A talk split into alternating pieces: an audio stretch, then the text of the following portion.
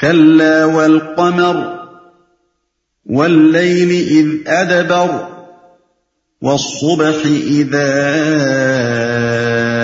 أسفر إنها لإحدى الكبر نذيرا للبشر لمن شاء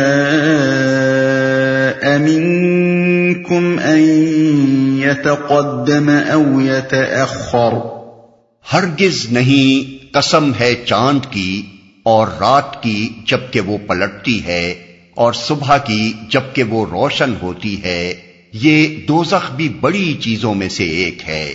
انسانوں کے لیے ڈراوا، تم میں سے ہر اس شخص کے لیے ڈراوا جو آگے بڑھنا چاہے یا پیچھے رہ جانا چاہے۔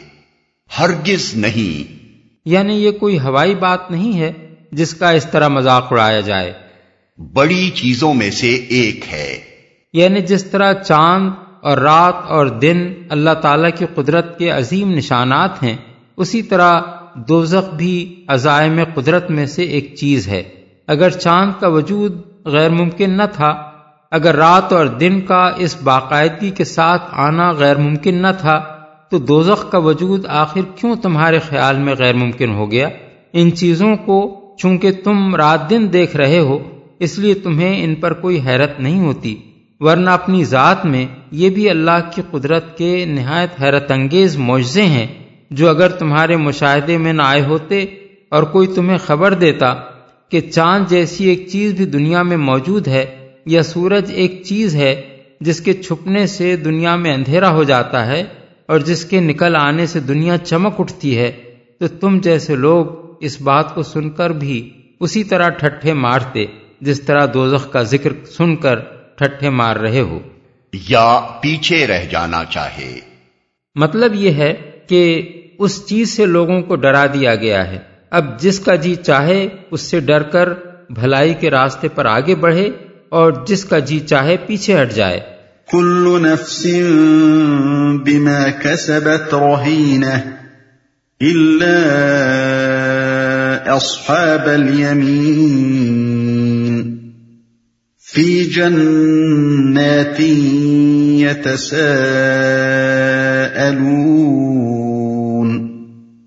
عن المجرمين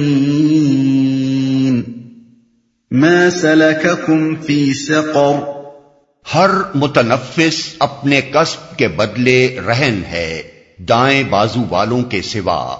جو جنتوں میں ہوں گے، وہاں وہ مجرموں سے پوچھیں گے، تمہیں کیا چیز دوزخ میں لے گئی؟ دائیں بازو والوں کے سوا۔ بلفاظ دیگر بائیں بازو والے تو اپنے قصب کے بدلے میں پکڑ لیے جائیں گے لیکن دائیں بازو والے اپنا فق کے رہن کرا لیں گے۔ مجرموں سے پوچھیں گے۔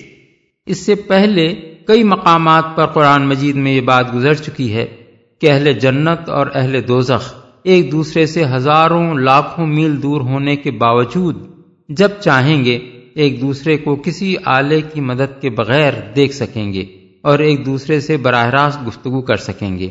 مثال کے طور پر ملاحظہ ہو تفیم القرآن جلدوم سورہ العراف، آیات چوالیس تا پچاس جل چہارم، سورہ الصافات، آیات پچاس تا ستاون۔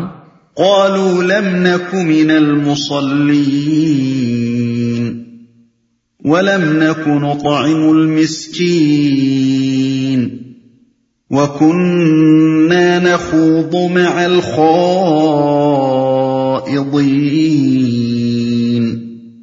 وكنا نكذب بيوم الدين حتى أتانا اليقين فما تنفعهم شفاعة الشافعين وہ کہیں گے، ہم نماز پڑھنے والوں میں سے نہ تھے اور مسکین کو کھانا نہیں کھلاتے تھے اور حق کے خلاف باتیں بنانے والوں کے ساتھ مل کر ہم بھی باتیں بنانے لگتے تھے اور روز جزا کو جھوٹ قرار دیتے تھے۔ یہاں تک کہ ہمیں اس یقینی چیز سے سابقہ پیش آ گیا۔ اس وقت سفارش کرنے والوں کی سفارش ان کے کسی کام نہ آئے گی۔ نماز پڑھنے والوں میں سے نہ تھے۔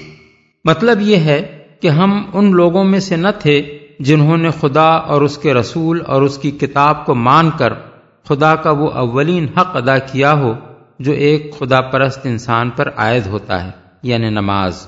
اس مقام پر یہ بات اچھی طرح سمجھ لینی چاہیے کہ نماز کوئی شخص اس وقت تک پڑھ ہی نہیں سکتا جب تک وہ ایمان نہ لایا ہو۔ اس لیے نمازیوں میں سے ہونا آپ سے آپ ایمان لانے والوں میں سے ہونے کو مستلزم ہے۔ لیکن نمازیوں میں سے نہ ہونے کو دوزخ میں جانے کا سبب قرار دے کر یہ بات واضح کر دی گئی کہ ایمان لا کر بھی آدمی دوزخ سے نہیں بچ سکتا اگر وہ تارک نماز ہو۔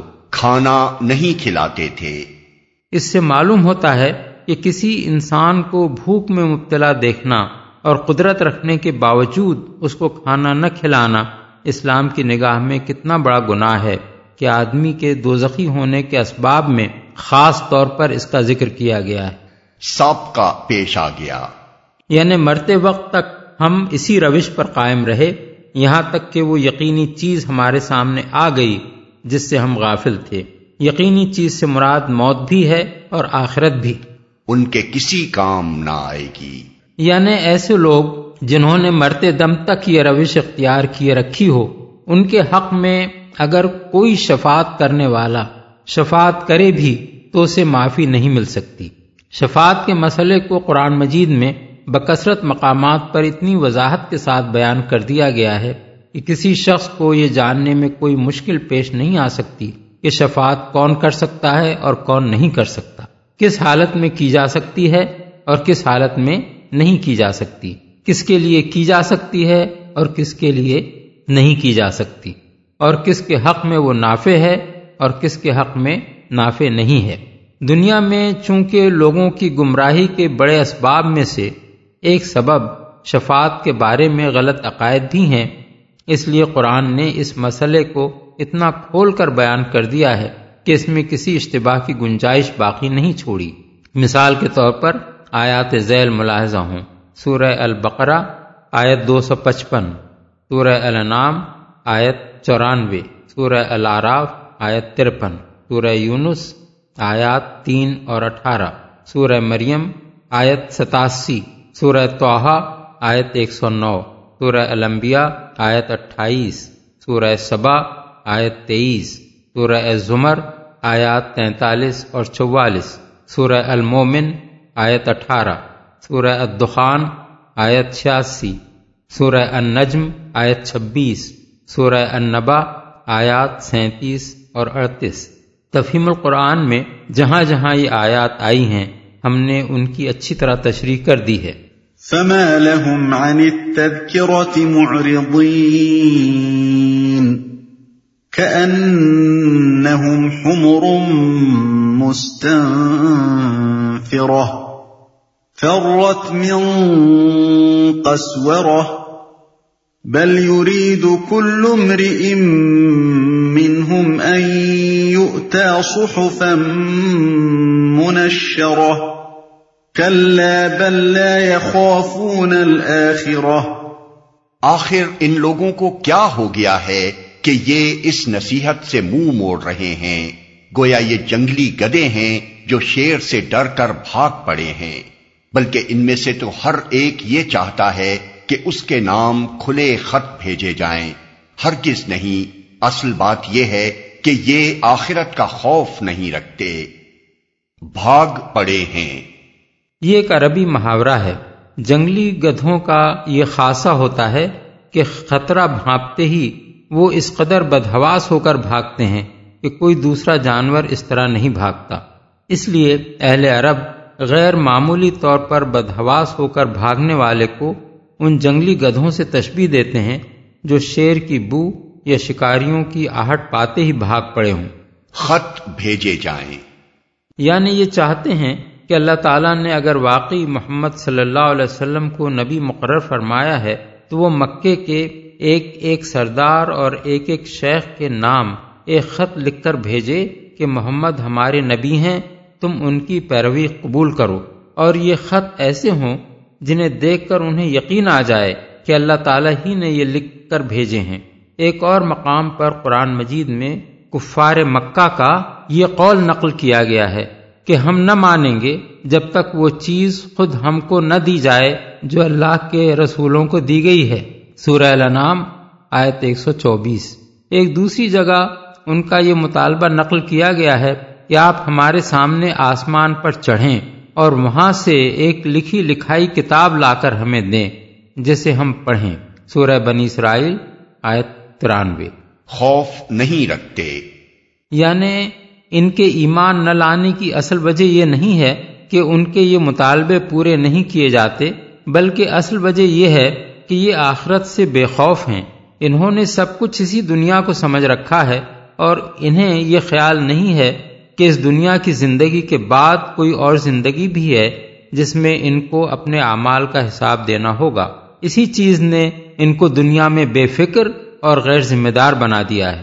یہ حق اور باطل کے سوال کو سرے سے بے معنی سمجھتے ہیں۔ کیونکہ انہیں دنیا میں کوئی حق ایسا نظر نہیں آتا جس کی پیروی کا نتیجہ لازمن دنیا میں اچھا ہی نکلتا ہو اور نہ کوئی باطل ایسا نظر آتا ہے جس کا نتیجہ دنیا میں ضرور برا ہی نکلا کرتا ہو۔ اس لیے یہ اس مسئلے پر غور کرنا لا حاصل سمجھتے ہیں کہ فی الواقع حق کیا ہے اور باطل کیا۔ یہ مسئلہ سنجیدگی کے ساتھ قابل غور اگر ہو سکتا ہے تو صرف اس شخص کے لیے جو دنیا کی موجودہ زندگی کو ایک عارضی زندگی سمجھتا ہو اور یہ تسلیم کرتا ہو کہ اصلی اور ابدی زندگی آخرت کی زندگی ہے جہاں حق کا انجام لازمن اچھا اور باطل کا انجام لازمن برا ہوگا۔ ایسا شخص تو ان معقول دلائل اور ان پاکیزہ تعلیمات کو دیکھ کر ایمان لائے گا جو قرآن میں پیش کی گئی ہیں اور اپنی عقل سے کام لے کر یہ سمجھنے کی کوشش کرے گا کہ قرآن جن عقائد اور اعمال کو غلط کہہ رہا ہے، ان میں فی الواقع کیا غلطی ہے؟ لیکن آخرت کا منکر جو سرے سے تلاش حق میں سنجیدہ ہی نہیں ہے، وہ ایمان نہ لانے کے لیے آئے دن نت نئے مطالبے پیش کرے گا۔ حالانکہ اس کا خواہ کوئی مطالبہ بھی پورا کر دیا جائے، وہ انکار کرنے کے لیے کوئی دوسرا بہانہ ڈھونڈ نکالے گا۔ یہی بات ہے جو سورہ انعام میں فرمائی گئی ہے کہ اے نبی، اگر ہم تمہارے اوپر کاغذ میں لکھی لکھائی کوئی کتاب بھی اتار دیتے اور لوگ اسے اپنے ہاتھوں سے چھو کر بھی دیکھ لیتے تو جنہوں نے حق کا انکار کیا ہے وہ یہی کہتے کہ یہ تو سری جادو ہے۔ سورہ الانام آیت سات۔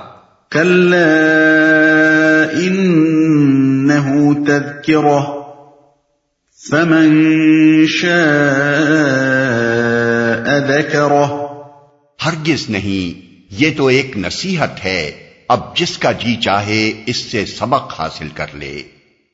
ہرگز نہیں یعنی ان کا ایسا کوئی مطالبہ ہرگز پورا نہ کیا جائے گا۔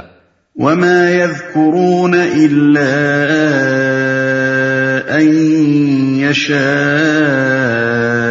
الله هو أهل التقوى وأهل المغفرة اور یہ کوئی سبق حاصل نہ کریں گے اللہ یہ کہ اللہ ہی ایسا چاہے۔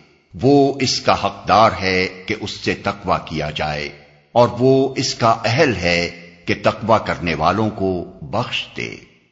اللہ ہی ایسا چاہے۔ یعنی کسی شخص کا نصیحت حاصل کرنا سراسر اس کی اپنی مشیت ہی پر موقف نہیں ہے، بلکہ اسے نصیحت اسی وقت نصیب ہوتی ہے جبکہ اللہ کی مشیت بھی یہ ہو کہ وہ اسے نصیحت حاصل کرنے کی توفیق بخشے۔ دوسرے الفاظ میں یہاں اس حقیقت کا اظہار کیا گیا ہے کہ بندے کا کوئی فعل بھی تنہا بندے کی اپنی مشیت سے ظہور میں نہیں آتا، بلکہ ہر فعل اسی وقت پائے تکمیل کو پہنچتا ہے جب خدا کی مشیت بندے کی مشیت سے مل جائے۔ یہ ایک نہایت نازک مسئلہ ہے، جسے نہ سمجھنے سے انسانی فکر بکثرت ٹھوکریں کھاتی ہے۔ مختصر الفاظ میں اس کو یوں سمجھا جا سکتا ہے کہ اگر اس دنیا میں ہر انسان کو یہ قدرت حاصل ہوتی کہ وہ جو کچھ کرنا چاہے کر گزرے، تو ساری دنیا کا نظام درہم برہم ہو جاتا۔ جو نظم اس جہان میں قائم ہے، وہ اسی وجہ سے ہے کہ اللہ کی مشیت ساری مشیتوں پر غالب ہے۔ انسان جو کچھ بھی کرنا چاہے، وہ اسی وقت کر سکتا ہے، جبکہ اللہ بھی یہ چاہے کہ انسان کو وہ کام کرنے دیا جائے۔ یہی معاملہ ہدایت اور ضلالت کا بھی ہے۔ انسان کا محض خود ہدایت چاہنا اس کے لیے کافی نہیں ہے کہ اسے ہدایت مل جائے، بلکہ اسے ہدایت اس وقت ملتی ہے جب اللہ اس کی اس خواہش کو پورا کرنے کا فیصلہ فرما دیتا ہے۔ اسی طرح دلالت کی خواہش بھی محض بندے کی طرف سے ہونا کافی نہیں ہے، بلکہ جب اللہ اس کے اندر گمراہی کی طلب پا کر یہ فیصلہ کر دیتا ہے کہ اسے غلط راستوں میں بھٹکنے دیا جائے، تب وہ ان راہوں میں بھٹک نکلتا ہے۔ جن پر اللہ اسے جانے کا موقع دے دیتا ہے۔ مثال کے طور پر، اگر کوئی چور بننا چاہے، تو محض اس کی یہ خواہش اس کے لیے کافی نہیں ہے کہ جہاں جس کے گھر میں گھس کر وہ جو کچھ چاہے چرا لے جائے، بلکہ اللہ اپنی عظیم حکمتوں اور مسلحتوں کے مطابق اس کی اس خواہش کو جب اور جس قدر اور جس شکل میں پورا کرنے کا موقع دیتا ہے، اسی حد تک وہ اسے پورا کر سکتا ہے۔ تقوا کیا جائے۔ یعنی تمہیں اللہ کی ناراضی سے بچنے کی جو نصیحت کی جا رہی ہے وہ اس لیے نہیں ہے کہ اللہ کو اس کی ضرورت ہے اور اگر تم ایسا نہ کرو تو اس سے اللہ کا کوئی نقصان ہوتا ہے۔ بلکہ یہ نصیحت اس بنا پر کی جا رہی ہے کہ اللہ کا یہ حق ہے کہ اس کے بندے اس کی رضا چاہیں اور اس کی مرضی کے خلاف نہ چلیں۔ بخش دے۔ یعنی یہ اللہ ہی کو زیب دیتا ہے کہ کسی نے خواہ اس کی کتنی ہی نافرمانیاں کی ہوں جس وقت بھی وہ اپنی اس روش سے باز آ جائے، اللہ اپنا دامن رحمت اس کے لیے کشادہ کر دیتا ہے۔